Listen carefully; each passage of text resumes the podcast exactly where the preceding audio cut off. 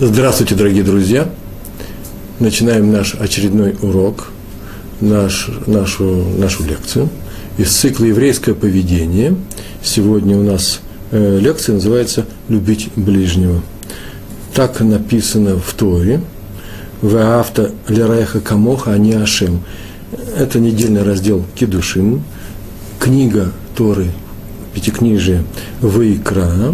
19 глава, 18 стих. Я прочитал ее на иврите. «Веаавта лираэха камоха ани ашем». Перевод известен всем. «И полюби своего ближнего, как самого себя, я Всевышний». Так звучит весь этот стих. «Полюби» в русском языке это не что иное, как приказ, императив, а на иврите «веаавта» – «и полюбишь». Констатация такого факта. «И полюбишь своего ближнего». Необходимые замечания. «Раэха» – это на самом деле твой ближний. Но здесь имеется в виду любой человек, любой еврей. Полюби любого еврея, как ты любишь самого себя. Это важно очень. Почему? Потому что во многих наших книгах и в записях наших законов, и в Мишне очень часто встречается это выражение «его ближний», «твой ближний». Разговор идет не о близком человеке, не о друге, и не только о друге, и не о домочадце, да, домашнем, моих родственниках, но и о любом другом еврее. Потому что Тора хочет, чтобы каждый еврей чувствовал близость, чувствовал, что другой еврей ему близок. Это и называется любить другого человека. Полюбение ближнего, не только ближнего, но и любого другого человека. Найди все-таки силы, это заповедь. И очень трудная заповедь. Раши на этом месте пишет, он взял это из Тора Ткваним, из других мест Торы, следующую фразу сказал Раби Акива. Это очень важное правило Торы, что можно вообще-то перевести немножко по-другому. Это самое главное правило, самый главный закон в Торе. Так написал Раши. Рамбам добавляет в книгах, в своем кодексе законов, он так пишет, что, я прочитаю перевод, заповедь для каждого человека, любить каждого из евреев, у меня, знаете, так написано у Рамбама, заповедь для любого из нас, любить каждого из евреев, как самого себя. Ибо сказано, и полюби своего ближнего, как ты любишь самого себя, так сказал Всевышний. Поэтому должен человек хорошо, он перечислил, что в чем заключается эта любовь, хорошо отзываться о других людях, о другом еврее, заботиться об его имуществе, как он хочет, чтобы заботились, как он заботится о своем имуществе, чтобы он был таким же близким, чтобы он не проходил мимо, что с ним происходит, неприятное. Я поясняю по ходу чтения. Заботиться о его имуществе и почитать его, оказывать ему почтение, как он хочет, чтобы почитали его самого. Это закон Рамбама. Это требование. Это не пожелание, это требование к Торе. И Рамбам записал в своих законах. И соблюдать это требование, выполнять его необычайно трудно. Ну, в принципе, если бы легко было выполнять какие-то законы Торы, то, может быть, они не были бы прописаны. Нет такого закона, чтобы приказ матери «полюби своего ребенка». Почему? Потому что это естественные вещи. А вот любить других людей – это вещь, которую нужно воспитывать в себе, воспитывать всем обществом, чтобы это было естественно и нормально для всей общины. Это трудная задача. Тем не менее, это правило, требовать это правило от других евреев, как раз естественно, с точки зрения Торы. Всевышний создал людей, и он хочет, чтобы люди любили друг друга, как он их любит. Это его создание. И поэтому он хочет передать это чувство любви, потребовать это чувство любви от всех своих созданий. И если мы хотим, чтобы любили нас, то надо любить других людей. Это естественно, это понятно. И в рамках не только веры, религии, а просто так принято в любом социуме, в любом обществе. И только добавить теперь нужно про Всевышнего, в какой степени мы любим других. Ровно в такой степени они любят нас, и ровно в такой же степени нас любит Всевышний. Вот это уже новость Торы. Это то, чего не было до Торы на земле. Правда, здесь есть возражения. Нам могут возразить. Давайте просто будем рассуждать вслух, если вы мне позволите.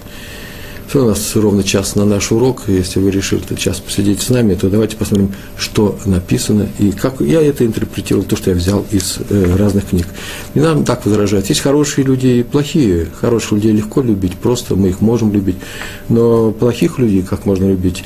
Причем есть просто плохие люди. Человек сам по себе плох. А есть такие, которые плохи по отношению ко мне, они сделали мне плохо. Вот как любить и тех, и других? Ответ.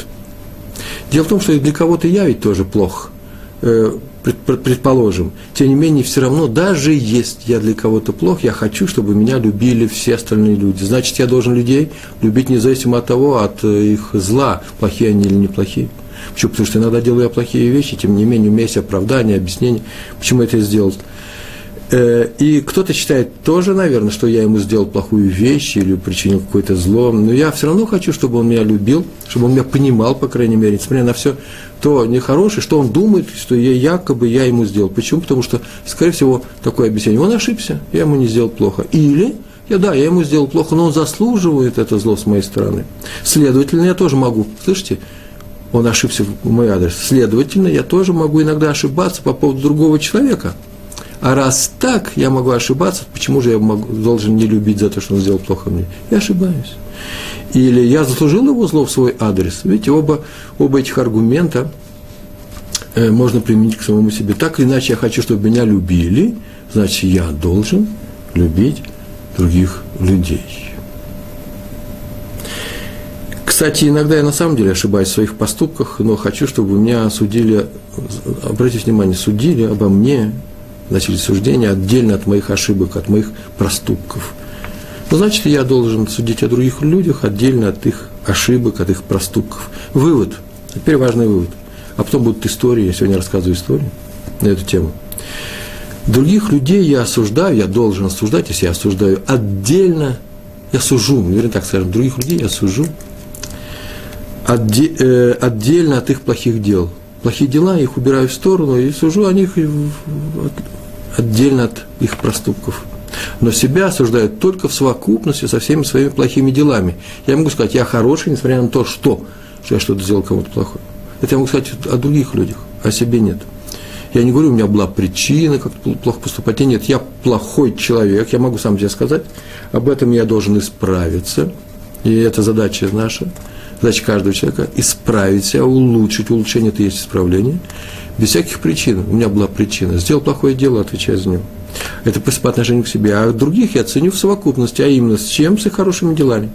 Себя ценю отдельно от своих хороших дел, а их вместе с их хорошими делами. Других людей я сужу отдельно от их плохих дел, а себя я сужу вместе со своими плохими делами. Мои хорошие дела почему нужны отдельно? Потому что они малочисленны, не случайны, недостаточно. Объясните все, что угодно скажите. Не приписывайте себе их в заслугу. Мы их все не приписываем в заслугу. Почему? Потому что они естественны. Естественно, человек должен поступать хорошо. И не должен просить за это награду. Это естественная природа человека. Меня, извините, тавтология. Это природа человека. Быть хорошим. И за свою хорошесть человек не просит награду. Он таким должен быть. Короче говоря, я себя критикую, а других принимаю без критики. Вот это и есть правило: люби ближнего своего, как самого себя. Это очень важная вещь. Мы можем сказать, не показывая пальцем других людей, почему? Потому что как раз об этом-то я и хочу сказать. Не надо замечать в людях плохое, обращать на это внимание, делать это главным занятием своей жизни. Ну вот сейчас я скажу некоторую одну фразу, может быть, как-то она сейчас будет логически увяжется со всем остальным. Есть люди, которые именно этим и заняты. Они ищут ошибки в других людях, они считают своим долгом и смыслом своей жизни наводить критику на поступки других людей, просто на других людей. Они так называемые, могут назвать себя санитарами леса. Мы блюдем нравственность чужую, мы замечаем чужие ошибки, приводим к тому, что люди исправляются. Они с радостью, вот об этой породе людей я говорю, они с радостью замечают эти ошибки, бикорят, критику наводят. В этом они считают свое призвание. Это большая ошибка. Например, есть форумы в интернете. Если кто-то из вас заходит в интернет, я недавно начал это делать и вдруг обнаружил, что есть большая когорта людей, которые ходят с одного блога, с одного журнала в другой, для того, чтобы показывать какой-то плохой, где ты ошибся, и наводить везде, всюду критику. Я думаю, что это Это немножко нехорошо. Почему? Потому что человек создан не для этого. Как раз Тора и требует от нас, чтобы мы любили других людей, с удовольствием замечали за ними хорошие вещи и старались, поскольку возможно, простить других людей за их ошибки или показать им эту ошибку, не обижая их, потому что обижать людей нельзя. У нас есть требование «люби ближнего своего, как самого себя». Я не хочу, чтобы меня обижали, я буду стараться не обидеть другого человека. Если только я знаю, что он не обидится от моей критики, я, любя его, покажу свои критические замечания на эту тему. Мы уже говорили о 4 признаках любви в наших лекциях, во многих лекциях, а в частности мы это начали говорить, по-моему, в первой же нашей лекции про актуальность Пурима. Посмотрите по списку видеолекций. И в одной из них, из последних, актуальность Песаха, говорили то же самое, что у любви есть 4 признака, и сейчас их перечислю. Эти 4 признака, именно мое отношение, некоторые 4 характеристики, которые я проявляю, мои характеристики личные, качества, которые я проявляю по отношению к тем людям, которых я люблю, и не тороплюсь проявлять по отношению к другим людям. Так вот, надо бы проявлять эти качества по отношению к другим людям, и тогда появится любовь. Это обратная задача.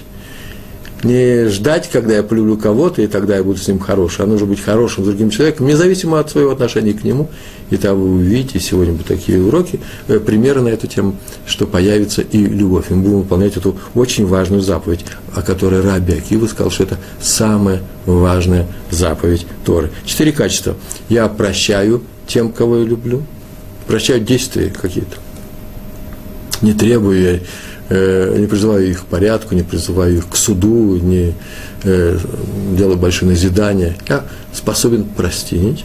Второе, я уступаю то, что им, может быть, не положено. Они хотели бы что-то взять, они просят у меня, и я им уступлю свое. Уступить свое – это самая важная вещь. Без выплаты, это не обмен, ты мне, я тебе, возьми мое. Мне нужно, я даю. И третье, я отвечаю за них. Отвечаю, значит, несу ответственность, я переживаю это, они мне не безразличны, это очень важная вещь, и я им помогаю. 3-4 можете поставить местами. Главное, что важное правило – прощаю, уступаю, отвечаю за них и помогаю людям. Это признаки нашей любви к другим людям. 4 стакана во время Песаха и 4 заповеди во время Пурима. Мы об этом много говорили. Посмотрите. Рассказ, который поведал, записан в книжках, про Раби Авраам Эрлангер, такой известный раввин, который сказал на похоронах известнейшего раввина современности, который выпустил много очень интересных книжек, очень глубоких, очень умных, очень популярных книг, популярных в том смысле, что многие их читают, Раби Шимшона Давида Пинкуса. И когда его хоронили, он умер очень молодым, написав много книг. Сказал Раби Авраам Эрлангер, привел одну историю из его жизни, Раби Шимшона Давида Пинкуса. Однажды к нему пришел Аврех, он был сам Рав Пинкус был руководителем Ешивы, и к нему пришел один Аврех, мы знаем, что Аврехом называется женатый еврей, который учится в Ешиве, Ешива в таком случае называется Колель, а ешиботники, студенты этой Ешивы называются Аврехи, Аврехим. И он к нему пришел с женой, и они пришли к своему раввину, пришли и сказали, что они собираются разводиться. И тут, чтобы очень большое обсуждение всего этого, раввин хотел их помирить, они, в принципе, настаивали на своем. И Рав очень быстро обнаружил, что инициатором этого развода, по крайней мере, этого разговора о разводе, вступает жена. И жена настаивала на том, что нужно развестись, в принципе, не выкладывая самых прямых аргументов, а что случилось, как будто бы что-то постыдное, может, происходит между ними, и неудобно сказать, так или иначе, Рав Пинкус решил поговорить с ней отдельно. И тут же он предложил ей перейти в соседнюю комнату, чтобы ее муж не слышал их разговора. И он сел напротив женщины и спросил, скажи мне, пожалуйста, что на самом деле послужило вот этой причиной, что вы пришли ко мне, почему ты с ним хочешь развестись и не хочешь никаких мирных переговоров. И она расплакалась, и потом подняла лицо, посмотрела на него лицо с глазами полными слез и говорит, вы понимаете, я даже не знаю, как объяснить, смешно, я даже своей маме не говорю об этом. А что случилось? Чем я могу помочь? Вы понимаете, он ни разу в жизни не улыбнулся. Ни разу в жизни не улыбнулся. Я не могу. Он все время какой-то напряженный.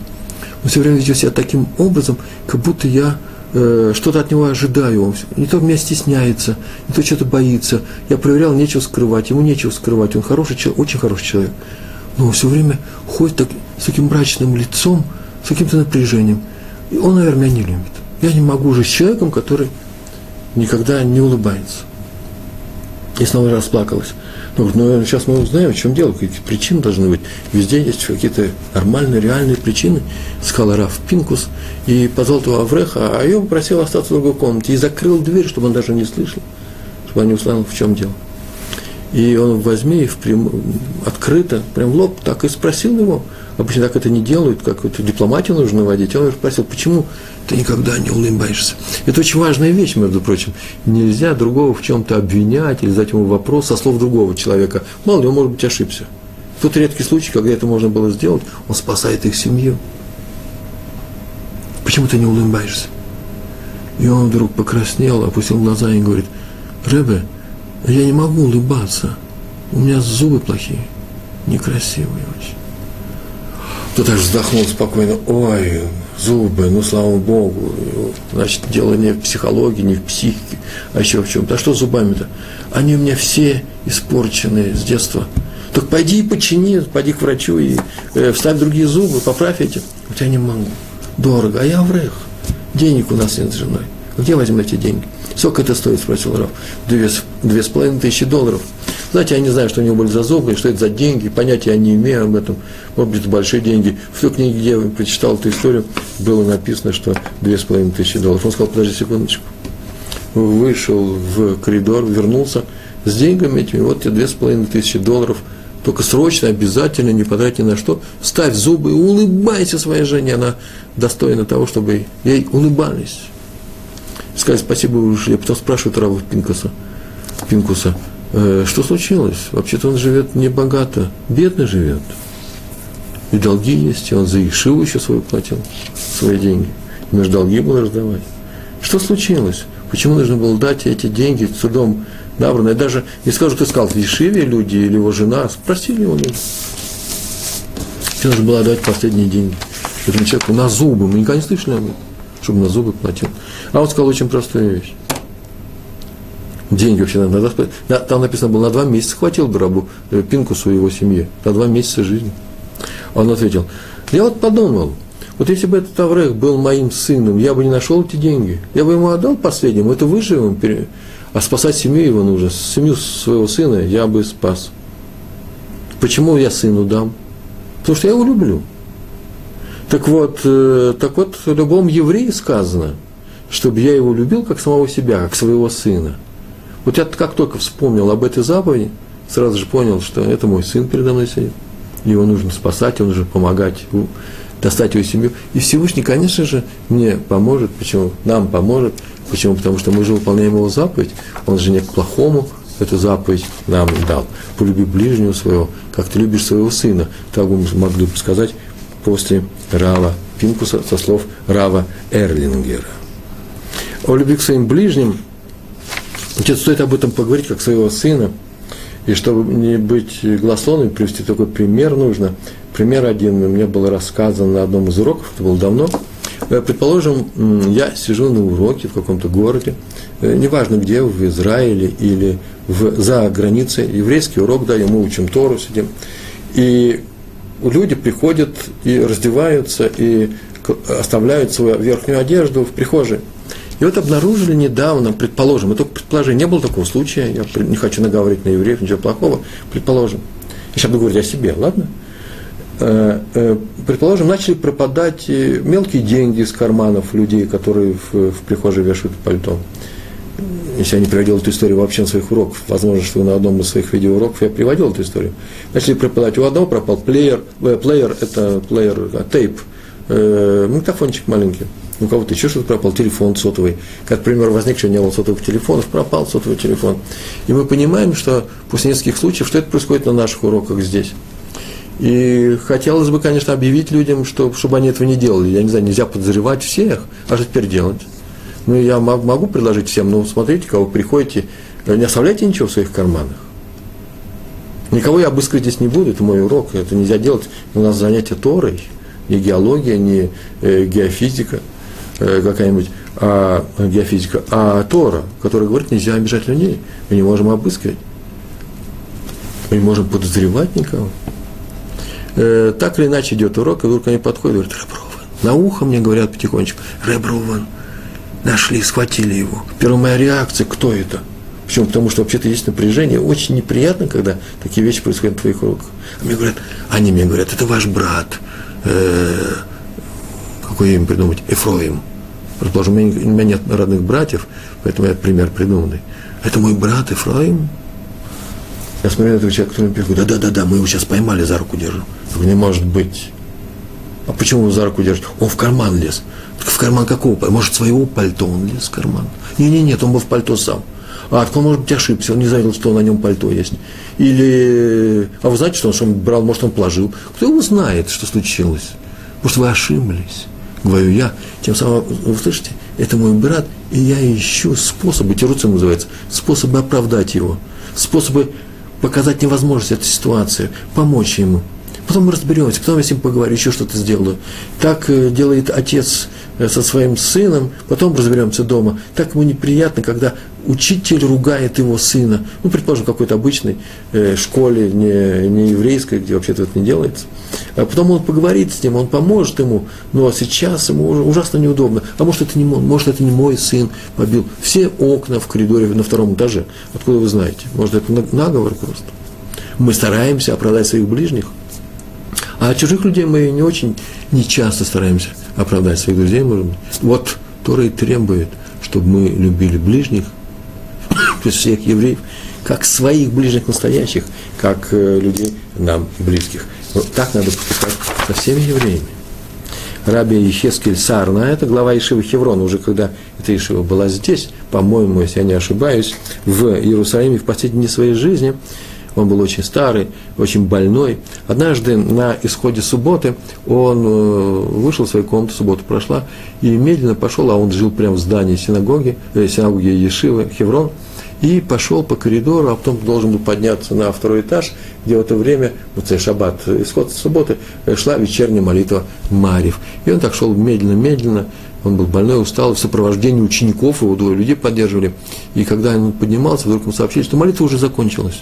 Так они медленно шли, что за полчаса молитва закончилась. Теперь можно идти обратно. Он продолжал подниматься дальше и объяснил, потом сказали, почему нужно часто идти, молитвы уже нет. Он сказал, дело в том, что я шел для того, чтобы молиться вечернюю молитву Маарив, да, вместе с общиной. Так вот, закон, согласно которому можно молиться не в одиночку, не в одиночестве, а вместе с общиной, он установлен не Торой, а нашими рабаним, нашими мудрецами.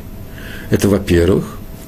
А во-вторых, вечернюю молитву уж точно постановили наши мудрецы, что ее нужно молиться, это от мудрецов, это не в Торе.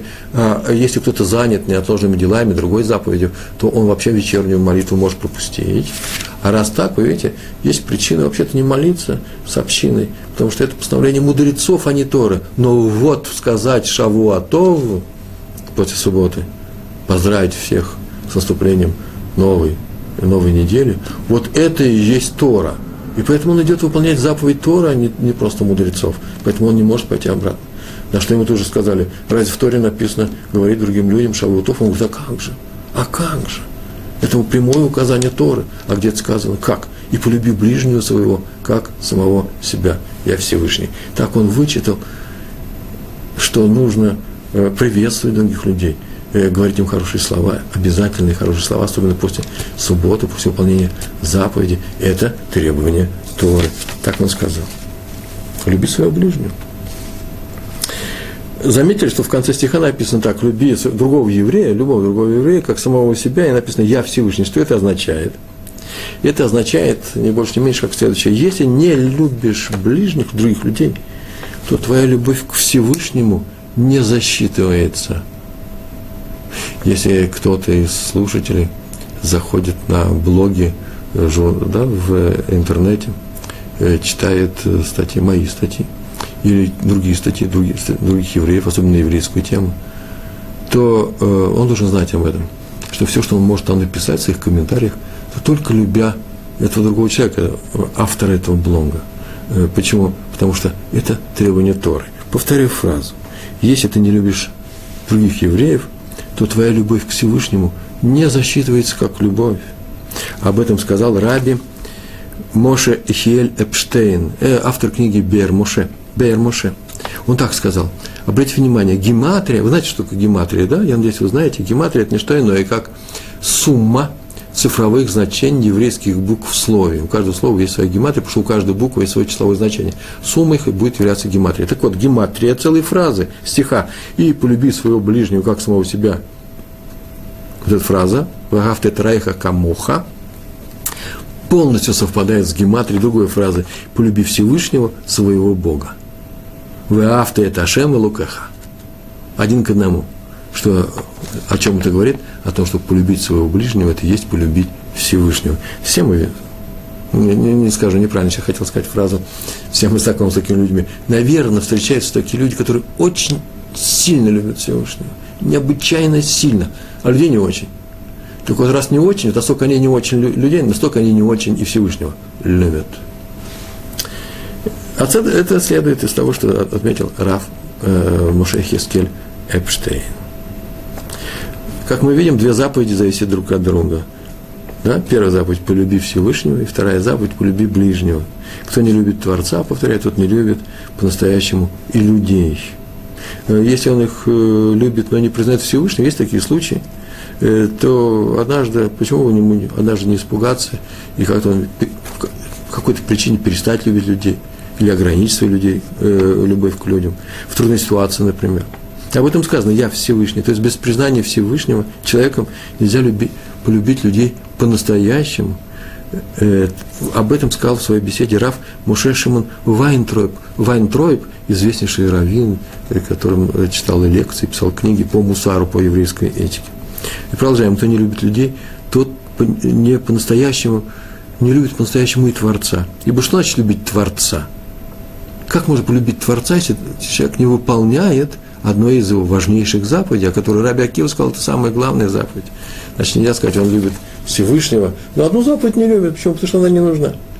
В той степени, как он любит Всевышнего, как он любит людей, в той степени мы можем обнаружить, что он любит и людей. Великая заповедь и Тора, так сказал Раби Акива. Или в другой интерпретации, мы знаем об этом, сказал Илель Азакен, старец, Илель, человека, который не еврею, который пришел, кстати, однажды, мы знаем эту историю, пришел к нему для того, чтобы перейти в еврейство.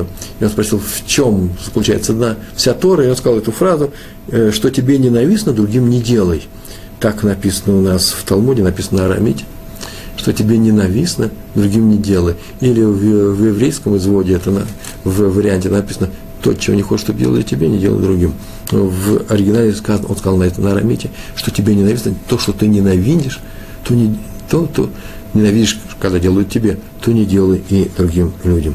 Многие комментаторы спрашивают Рашба, известнейшие комментаторы Талмуда, и наши учители спрашивают, а почему Илель не ответил, как написано в Торе. Его спрашивают, какая заповедь самая большая, он так скажет, самая большая – полюби своего ближнего. А он сказал, не через императив полюби, а через отрицание – не делай. Не через позитивный приказ, а через запрет – не делай. Почему много ответов на этот вопрос? Очень много ответов. Я выбрал один из них – Адмора Изгур Раби Сака Мейера, который написал книгу «Хедушей Гаримма». Он так сказал. Нееврею нельзя было сказать, это же был нееврей, он хотел перейти в еврейство, люби всех неевреев, как самого себя. Почему? Потому что нет такой заповеди, и всех неевреев нельзя любить по той простой причине, что в то время, по крайней мере, они были идолопоклонниками. Это непростая вещь, любить вообще все человечество, которое в то время погрязло на самом деле в непроходимом идолопоклонстве, иначе откуда взялась миссия Авраама, авину нашего праотца Авраама между людьми. Поэтому он сказал, поскольку он не сказал «люби всех неевреев», он сказал «не делай никому, ни еврею, еврею, никому не делай то, что тебе ненавистно самому». Почему? Потому что, а когда ты станешь евреем, тогда ты и будешь любить и евреев, и выполнять эту заповедь. Это и будет твоя любовь к людям. Иди и учись, становись евреем и выполняй заповедь Торы уже в этом в императивном ее виде, начинай любить свой народ, как самого себя любишь. Кстати, есть такая заповедь, между прочим, есть еще одно возражение, очень интересное: удались от злодея. Так сказано, удались от злодея. Злодей – это, наверное, тот человек, который делает нехорошие вещи. Мы, в частности, говорим не о нашем отношении к человеку. Ой, говорит, злодей какой. Ой, какой нехороший человек, он подрезал меня на машине и прочие слова. Так говорят у нас на дорогах шоферы один про другого. Вот что-нибудь. Много разного говорят люди.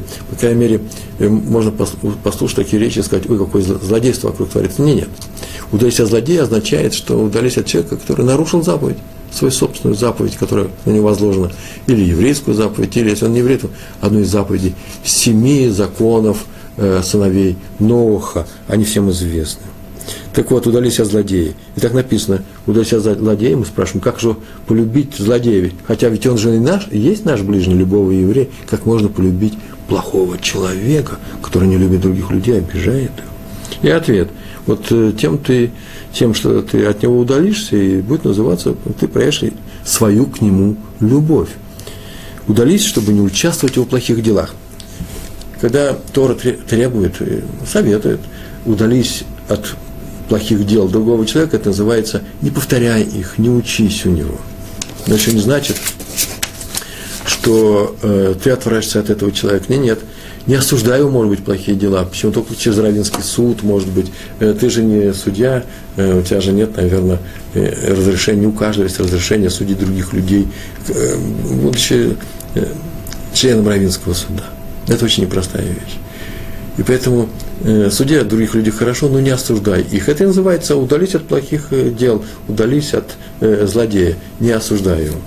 Но если ему потребуется помощь, несомненно, ему нужно помочь, и в этом проявится твоя любовь к нему по Торе. Мы сказали, что заповедь «люби ближнего» позитивно, заповедь «не делай другому того, что не хочешь, чтобы делали тебе» негативно. Вот об этом сейчас следующая история будет. Однажды в город Ковно, это Каунас в современном языке, город Ковно, пришел Даршан. Даршан – это человек, который давал уроки перед всеми, приходил из одного города в другой, и были известные Даршаним.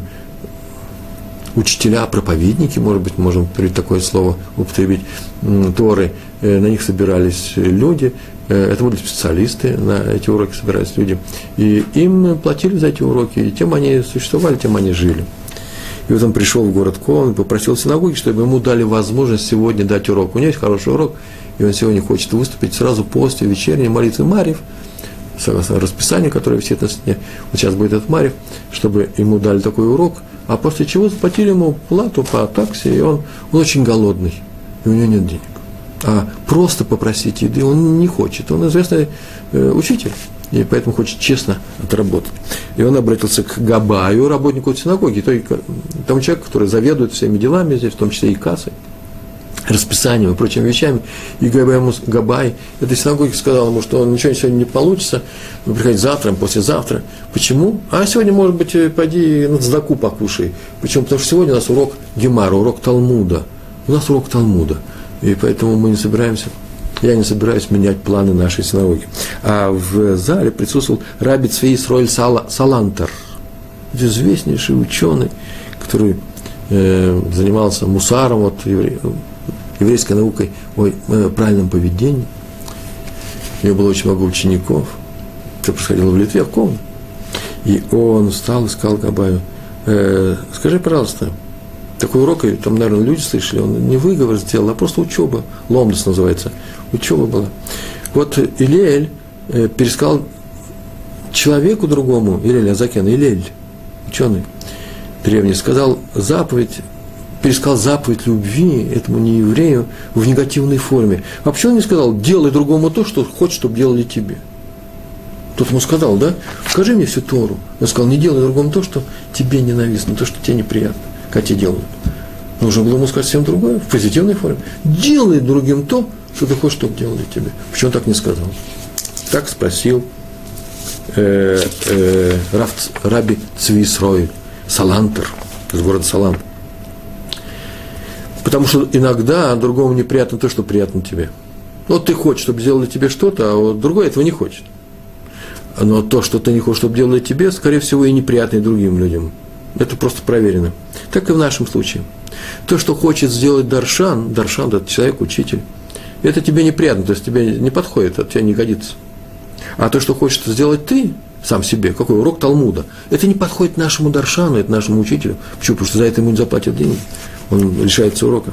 Но смотри, маленькая разница есть между вами. Он голоден, а ты сыт. Ему нужно, хочется кушать. Не дать ему урок, если ты ему не дашь урок, то тем самым ты заставишь его страдать еще больше от голода, потому что у него не будет денег. А вот это запрещено. Не делай другому то, что ты не хочешь, чтобы делали тебе. Не заставляй его страдать от голода. Ты же не хочешь, чтобы тебя заставляли страдать от голода. И после этой речи я ее не запутал, я ее нормально рассказал, понятно. Тому Даршану, тому учителю дали урок, а история вошла в историю событий. Записали в книжках, а сейчас я его вам пересказал. Про Раби Моше Лейб Сасова тоже известно, что он очень любил людей, был необычайно мягкий человек. Скажите, просто вы встречали людей, которые любят других людей необычайно? Я встречал таких и в жизни своей, и еще до Торы. У меня отец был такой, у него не было вообще ни одного врага в его жизни. Сейчас я живу среди таких людей, очень много. Тут повышенное в том месте, где я живу, в Иерусалиме, в Израиле, в том месте, где я живу, Рамат Шломо, Шафат. Повышенное количество праведников, полных праведников. И чем больше я с ними живу, рядом, учусь вместе с ними, соседствую, хожу на одни уроки, отдыхаем часто вместе, если отдыхаем, тем больше я убеждаюсь, что на самом деле праведники, которые полны любви других, другим людям. Из русскоговорящих евреев таким был Рав Йехезкель Сарна, я его знал. Он просто светился от своей любви к другим людям. На самом деле это было естественно, это было необычайно трогательно. Это запоминается на всю жизнь. Таким являются мои раввины, Рав Кугель, руководитель Ешивы Швутамис, в которой вышло очень много русскоязычных раввинов и ныне действующих раввинов. Это люди, которые любят других людей. Вот таким был Раби Моше Лейб Сасова. Раби Моше Лейб Сасова. Это был хасидский раввин. Каждое утро он, интересно, начинал с молитвы, это было известно, такой интересной молитвы. «Вот я готов исполнить заповедь Творца, полюби ближнего к самого себя». Очень часто, и в Сидурах это приводится на иврите уж точно, перед выполнением некоторых заповедей нужно произносить такую фразу: «Вот я, Мухану, готов и предрасположен выполнить, готов выполнить такую-то заповедь», утреннее чтение утренней молитвы или взять 4 вида лулав и прочие вещи на празднике Суккот. Так вот он произносил такую фразу: «Вот я утром, среди остальных благословений, вот я готов выполнить заповедь, и буду весь день выполнять заповедь, полюби ближнего, как самого себя». Это было рефреном его дня. И однажды к нему перед молитвой пришел один крайне необразованный еврей. Не то, что необразованный. Необразованных евреев много, это не беда. А он был очень невоспитан, некультурен, агрессивен и прочее. И потребовал хлеба. Знаете, человек, можно попросить хлеба, а этот потребовал. А тут возникла проблема, можно хлеб-то ему дать, ничего страшного в этом нет, но он ведь отказывается сделать и «Нутелла Едаем», и не будет делать. Он прекрасно знает, что такое «Нутелла Едаем», вы тоже знаете, и мы знаем с вами. Перед тем, как есть хлеб, надо омыть руки специальным образом. Он знает это, он не хочет и не будет это делать. А после чего нужно взять хлеб и сказать браху: «Амут салах амнаарец», благословен тот, кто дал нам этот хлеб, кто выводит хлеб, растит хлеб из земли. Он не сказал, что он не хочет это тоже делать, этого тоже делать. Что теперь нужно сделать? Дать ему хлеба или не дать? Нет, понятно, что наш праведник даст ему хлеба, но он, как он должен выполнить заповедь любви вот именно к этому человеку? И потом объяснил Рав, почему он дал ему хлебу, этому грубому еврею, именно грубому, агрессивному. Потому что хлеб нужно дать любому человеку, но только когда он просит не в грубой форме. Вы знаете, я боюсь, что и в грубой форме придется давать. Ну что теперь делать? Тут такие встречаются иногда люди, они тоже голодные. Главное, чтобы они потом плохо нам ничего не сделали. Да? Об этом нужно думать, нужно ко всему с мудростью подходить, для того, чтобы не попасть врасплох, чтобы от своей доброты не страдать. Бывают такие случаи редкие. Но Всевышний хочет, чтобы мы были добрыми, значит, он нам поможет. Значит, то, что мы пострадаем, может быть, своей добротой, это тоже будет новым испытанием, с которым мы тоже благодарим Всевышнего, причем, что Он нам дал возможность преодолеть это испытание и стать еще лучше и выше в духовном плане. Так вот, как объяснил Раби Моше Лейб Сасова, почему он, как он полюбил этого еврея? Он сказал следующую фразу. Известно, и так написано в наших книгах, что в будущем ангелы, малахим, ангелы принесут подарки, матанот, подарки принесут тому человеку, который малаха машиях, как называется, машиеху, королю, сейчас почему-то говорят, ну, царю, да, тому машиеху, который придет спасать еврейский народ, и спасет его. Ангелы преподнесут ему подарки.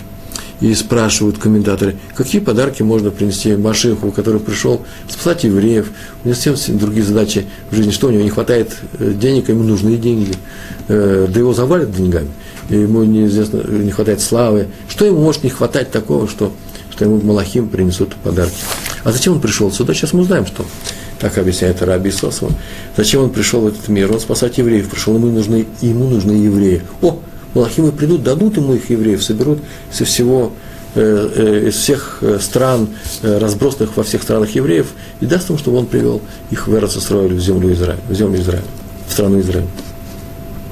Да, но зачем давать этих евреев? Евреи, когда узнают, что пришел Машиах, они сами к нему побегут, они перед ним будут бежать в Эрец-Исраэль, они прекрасно знают функции Машиаха, если они его признают, они должны его признать, потому что именно в этом пункте и заключается момент. Так мы узнаем, что Машиах пришел, когда весь еврейский народ, без всяких споров, без всяких ссор, как один человек признает, что данный человек Машиах, это будет чудо, все движения. И они, конечно же, они пойдут с Машиахом. Зачем же давать подарки евреев, как подарки давать Машиаху? Не все побегут. Не все побегут с Машиахом. Многие евреи скажут, что мы не евреи, мы не хотим быть евреями, мы не хотим идти в Эрец-Исраэль, мы не хотим быть с Машиахом, мы не хотим выполнять заповеди. Есть же такие евреи. Вот как этот человек, который говорит, я хочу хлеба, но не хочу делать, на дела отъедаем. Даже если вы заставите, будете давать хлеб только с условием, что я сделаю омовение рук, я омывать руки не буду. Видите, он даже согласен быть голодным, чтобы только это не делал. Такие люди не хотят никакого Машиаха. Вот их малахим и принесут, как подарки, приведут как подарки Машиаху. Как приведут, вдруг эти люди ощутят, против своей воли ощутят себе желание пойти с этим Машиахом. Их малахим как бы подарят, дадут, повлияют на них. Вообще-то это непростая вещь. С неба не влияет на людей, не заставляют быть их хорошими. Это старое правило, известнейшее правило. Все зависит от неба, все. Кроме одного, быть человеком хорошим или плохим, это решает он сам. Всевышний в этом не участвует. Если вы скажете, как же он Всевышний сам себя ограничил. Вот в этом-то и наш спор со всеми остальными верами. Всевышний ограничил себя тем, что он не влияет на поступки, не заставляет человека, как правило, обычного человека, не заставляет быть хорошим или плохим. А все случаи, когда мы вроде бы не можем вычитать другое, именно так произошло с фараоном, Всевышний ожесточил его сердце, это отдельный урок, почему это делается, вы можете узнать в других лекциях, может быть, мы как-нибудь об этом, когда-нибудь будем об этом говорить. Я не быстро говорю, нет, все нормально. Продолжаем. Так вот, раз приведут плохих евреев, эти малахим, значит, это будет подарок. Что такое подарок? Подарок определяет не тот, кто дает, а тот, кто принимает. Значит, для Машиаха это будет дорогой подарок. Матана хашува. Значит, он возьмет этих людей и скажет, о, это для меня большой, замечательный подарок. Значит, эти люди важны для Машиаха. А раз для Машиаха они важны, раз для Всевышнего они важны, раз для неба они важны, как-то этот человек может быть не важен мне. Кто я такой, чтобы вести себя отдельно от него? Хочу я или не хочу? Я люблю этого еврея, ибо меня любит тот, кто меня создал. И он, Создатель, любит этого еврея, а значит и я. И он ему дал хлеба. Полюбить ближнего, мы уже говорили об этом, это значит помочь ему. Тут идет у меня записана сказка, но у меня, извините, сказка достаточно, по-моему, хороша для того, чтобы быть рассказанной. Обычно сказки по причине пересказываю. Тут она достаточно мне понравилась. Сказка про двух людей. В наших еврейских книжках я нашел, которые дружили друг с другом, были друзьями один другого. Это сказка, это агада была бы, может быть, хороша для лекции о дружбе, что такое, как Тора понимает, что такое дружба. Здесь же у нас есть такое понятие хавер, друг, едит ближний. Что такое дружба по-еврейски? Тоже совершенно уникальная вещь. Может быть, как-нибудь я расскажу такую лекцию, но здесь я расскажу о любви, потому что между друзьями всегда же есть любовь, да, взаимная. А раз так, то она годится и для нашей темы сегодняшней. Они дружили друг с другом, и все удивлялись их взаимной любви. И вот один из них провинился перед султаном. Ну, так получилось, какая-то ошибка произошла. Может быть, он сам совершил эту ошибку. Но султан, он человек простой, султан. И он решил послать к нему убийцу. Почему-то он решил его не казнить всенародно, а просто взять где-нибудь, убить. Есть такие, бывают такие органы в разных странах. Вот султан, наверное, тоже такие были органы, которые просто, как называется, в конце в воду. Убрали человека, и нету человека, нету дела.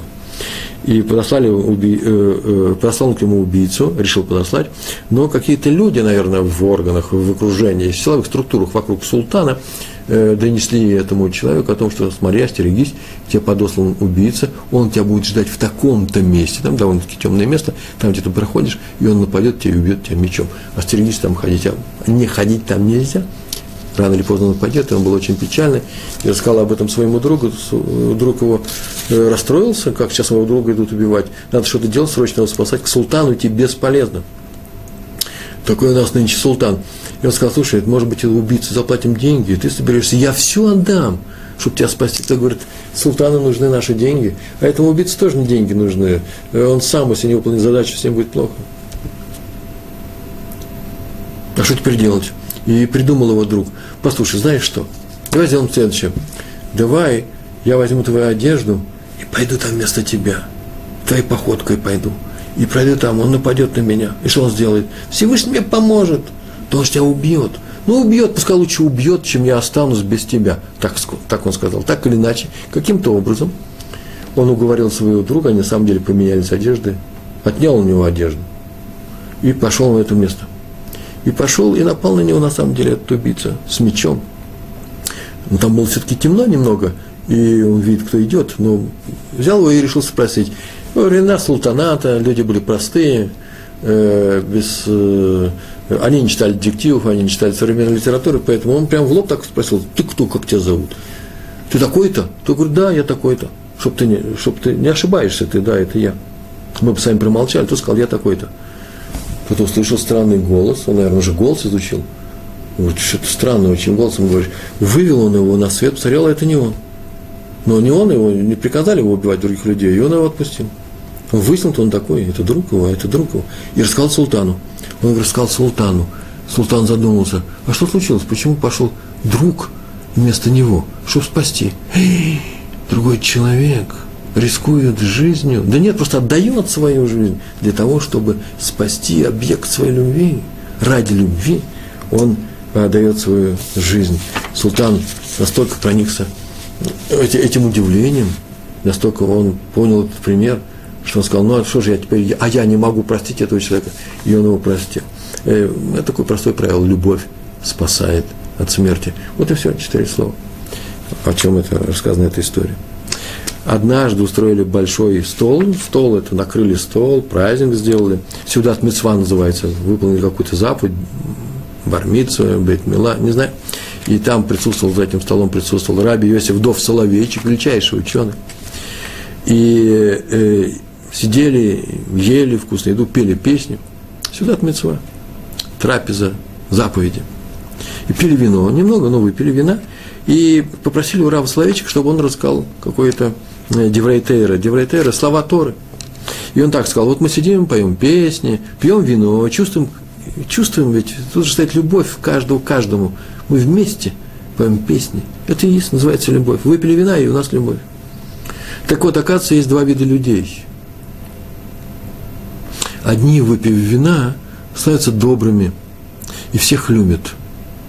Они часто расположены к общению с другими людьми, хотят делать хорошие вещи, они полны любви. А другие становятся агрессивными от вина и злыми, а может даже и дерутся, а иногда, не дай Бог, делают еще хуже, страшные вещи делают. А в чем разница? Почему по-разному люди реагируют на вино? Вот мы пьем вино, а реакция разная. У нас любовь, а у других, не у всех, но у многих людей агрессия. А есть такое правило. В Торе написано, трактат Ирувин написано на 65-й страница, первая страница 65-го, 65 не написано, 65-й лист. Посмотрите, по-моему, первая страница. Там так написано: вошло вино, вышло главное, что есть в человеке. Вошла тайна, скрытая, то, что в нем было. Это называется нихнас яин, яйца сод. Ты вводишь вино, а из себя выходит сокрытие. Сейчас оно раскрывается.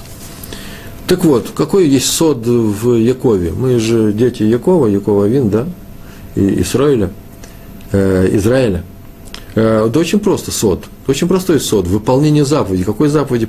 Вагафте эт раэха. Полюби ближнего, как самого себя. Так нам было сказано. А какой сод есть в Исаве? Исав, это брат Якова, был человек агрессивный. А про него написано в Торе: своим мечом будет жить. Вот этот сод, из него выходит, когда он пьет вино. А когда мы пьем, у нас выходит наш сод. Какой сод? Какое правило скрытое, а теперь оно обнаруживается. Любовь. Чтобы мы не удивлялись, почему есть две породы людей. Об этом сказал Рав Соловейчик. Так написано в Торе. И о той части заповеди, которая говорит, заповедь полюби ближнего как самого себя, вот о словах «как самого себя». Однажды попросили о чем-то Хазон Иша. Хазон Иш, человек был необычайно человеколюбивым, он любил всех евреев, к нему приходили за помощью, у него была вообще очередь каждый день, я собрался в определенное время, давал совет, помогал людям необычайно. А тут однажды его попросили о чем-то что-то сделать, и он отказался. Ему тут же человек, которому он отказался, он сказал: а как же за выполнение заповеди «полюби ближнего к самого себя»? Он говорит: то, а что ты сейчас просишь, я бы себе никогда не сделал. То есть нужно обратить внимание, что означают слова «как самому себе». Если ты видишь, что кто-то о чем-то просит, и это не самое хорошее, и ты бы этого не хотел делать, так отговори его тоже от этого. А теперь я хотел бы вам рассказать одну историю, которую обычно я не рассказываю. Даже не знаю, у нас осталось 8 минут времени, и обычно я не рассказываю, почему, потому что она сентиментальна, а там есть такой момент, когда я чуть ли не плачу, но на всех своих семинарах я ее рассказываю, эта история, она на самом деле реально существовала. Может быть, я, правда, ее рассказал на одном из уроков, но это было очень давно, сейчас я ее повторю, очень коротко, потому что времени у нас нету. Эту историю пересказали, а потом, да, может, даже где-то говорят, в какие-то книги вошла, пересказала мне моя дочь, которая занималась, ходила, училась, она получила профессию, семинар Хадаши есть такой, да, в Иерусалиме, называется Хинух Миюхад, это воспитательница с трудными детьми, или социально запущенными случаями, или с физически такими непростыми вещами, и у нее были и классы, она проходила практику, не только теорию изучали, и дауны были, и такого рода с генетическими нарушениями дети. Как их воспитывать, как с ними общаться, все они живут здесь у нас в семьях, они нормальные дети, но видно, что это дауны. Однажды, между прочим, и когда я узнал, что нашу дочь, мы с моей женой узнали, что нашу дочь выбрала такую профессию, дауны, наверное, что-то у нас на лице такое приметнуло, какая-то тень, ну, дауны, странная вещь. Как-то мы в Советской России, может быть, неправильно были воспитаны, не знаю, но что-то странное было. Все считают, что, у нас так считали, что это большое несчастье. Дауна, это большое несчастье. И вдруг наша дочь аж даже вспыхнула: ну как же так, мама с папой, вы что, не знаете, что дауны — это они самых замечательных людей. Они настолько открытые, настолько прямые, настолько человеколюбивые, я второй раз уже употребляю это слово, с ними одно удовольствие работать. Они искренние и честные. Им нужно помогать, они отзывчивы на помощь. Так или иначе, она выбрала эту профессию, а ее подруга потом специализировалась в социальных случаях и рассказали такую историю. Я немножко тороплюсь, потому что история стоит того, чтобы ее рассказать. Что такое «как самого себя»? Она проходила практику уже на старших курсах своего семинара, тоже по этой профессии, с социальными случаями, запущенными детьми. Она проходила практику в одном из районов, ну просто практику, воспитательницы в одном из иерусалимских районов. Тяжелый был район, и были дети, которых приносили, сдавали в этот детский садик, не обязательно религиозные, кстати, но бедные люди были, бедный район, бедный квартал. И девочка была, очень хорошая девочка, я ее сам видел, хорошая девочка, которая любила детей и знала, что выполняется, нужно выполнять правила. Воспитателем должен быть только тот человек, который, ну, я так добавляю, панически любит детей. Необычайно любит детей. Я правда говорю, что и учитель должен быть таким человеком. Тот, кто хоть чуть-чуть не любит детей, ему просто нельзя заниматься ни воспитанием, ни преподаванием любой дисциплины в школе, в детском саду.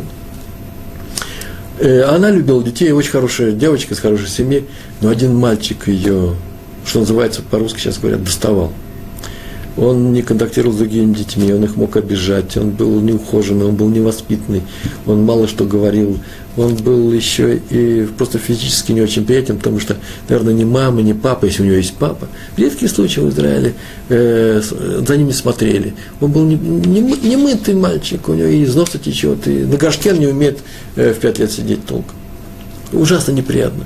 И самое интересное, другие дети иногда болеют зимой, а этот никогда не болеет. И она ужасно расстраивалась, когда он приходил, и просто физически неприятно было. Она пришла к раввину, крупнейшему раввину, сказала: «Рэбе, что делать? Наверное, я не должна работать на этой работе. Почему? Потому что ничего у меня не получается. Но не люблю, я его не могу заставить себя любить. Люби ближнего, люби мальчика этого, я не могу». А сказала: «В чем дело, что мешает тебе?» Но говорит: «Ну как же, у меня даже из носа все время течет». «Слушай, у тебя возьми тишу, салфеток большую пачку, я тебе могу дать. И вытирай ему нос. Потому что ничего не нужно делать, только это достаточно». Что недостаточно, это надо, ему нужно это делать, помогай ему. Ну, принесла на эту пачку салфеток, начала так целый день этим и занималась. То возьмет его и посадит на горшок, моет его все время, и из носа у него течет. Очень неприятные вещи, любовь не приходит. Один день прошел, второй, первую неделю, месяц кончается, любовь не приходит к этому мальчику. Она просто уже работает и думает, что последний год она сейчас отработает и меняет. Но не получается у нее, она честный человек. Если она одного человека не любит, как она может работать на этой работе? Так или иначе, проходит некоторое время, и вдруг мальчик это не пришел. Ну, не пришел, очень хорошо. Вот мы сейчас и отдохнем, она отдыхала целый день. А интересно, а почему не пришел? Да, ничего не интересного. И даже звонить не буду. На второй день пришла, и первое, что она начала смотреть, пришел этот мальчик. Не пришел. Второй день не пришел этот мальчик. А кто ему сейчас нос вытирает? А кто за ним сейчас смотрит? Так или иначе, она еле дождалась окончания этого дня и побежала, просто там у меня был телефон, даже побежала, и узнала, что мальчик просто приболел, и там мама у него есть. Ну, слава Богу, живой, здоровый, слава Богу. Любить я его не люблю, сказала она, но хоть живой и здоровый. Так продолжалось, он снова пришел, она снова вытирала ему нос. Она его ни разу не обругала, она просто не умеет это делать, ни разу не сказала что-то в сердцах, не дай Бог. Она просто внутренне его относилась к нему как к тяжелой задаче, которую нужно выполнить. И когда заканчивалось все это, и прощались они с своей воспитательницей, и они устроили какой-то прощальный ужин, лимонад достали, поставили на столах и сказали, что они прощаются с этой воспитательницей. И они спели какие-то песенки, и вот когда уже последний говорил «до свидания», «шалом», уходила. Вдруг мальчик подбежал, схватил ее за ногу, закричал: «Не уходи».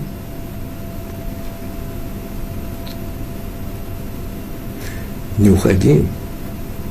Уж он ничего не сказал.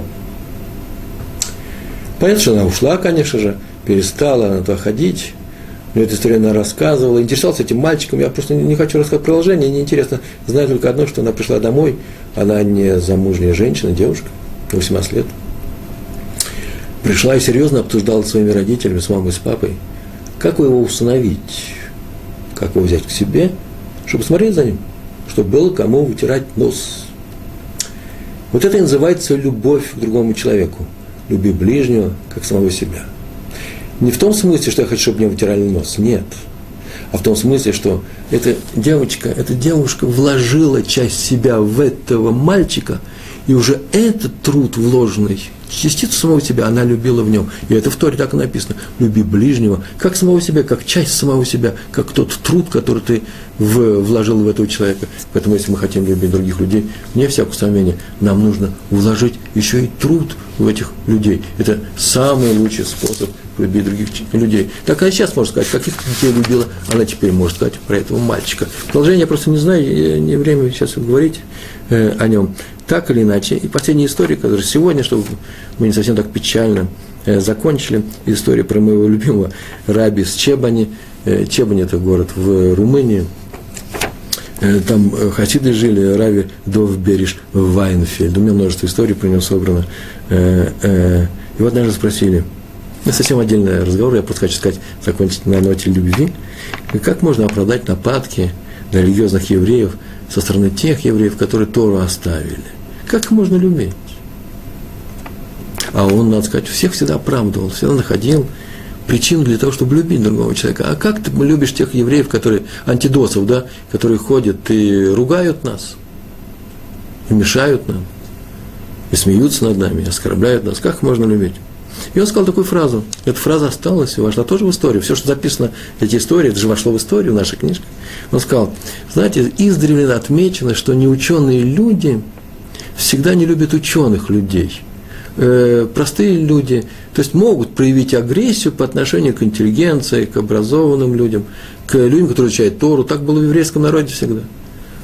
Так мы знаем историю про Раби Акиву, который сам сказал, что в детстве, в юности он не любил мудрецов, бросал на них камни, причем смеялся над ними. Ходят тут люди с какими-то пружинками, а мы люди и без Торы проживем. Потом он однажды увлекся Торой, вошел в нее и не вышел, и остался там, и нас еще всех завлек. Есть такой момент. Это естественно, когда необразованный человек любит мудреца Торы. Но в нашем случае по-другому, сказал он. Дело в том, что наши ненавистники, эти антидосы, думают, что мы ученые люди. Они думают, что мы ученые, и нас не любят за нашу ученость. А это ошибка. Ибо нам до уровня наших ученых предков очень далеко. Поэтому зря они нас ненавидят. Этому нет причин. Это сенат хинам. Ненужная ненависть. А раз так, то мы не можем к ним плохо относиться. Почему? Потому что у них нет причин к нам плохо относиться. Эту тему мы как-нибудь разовьем, как убрать из себя ненависть. А сегодня мы учили одну, по крайней мере, поговорили на одну тему, что мы вынуждены любить друг друга. Почему? Потому что, признавая Всевышнего, как Творца этого мира, мы должны выполнять и эту заповедь. Любить всех евреев, которые живут, которые составляют наш народ. Мы любим наших ближних, как самих себя. И в этом мы и говорим Всевышнему, что мы признаем его власть над нами. Большое спасибо. Я вас всех люблю. Всего хорошего. Шалом, шалом.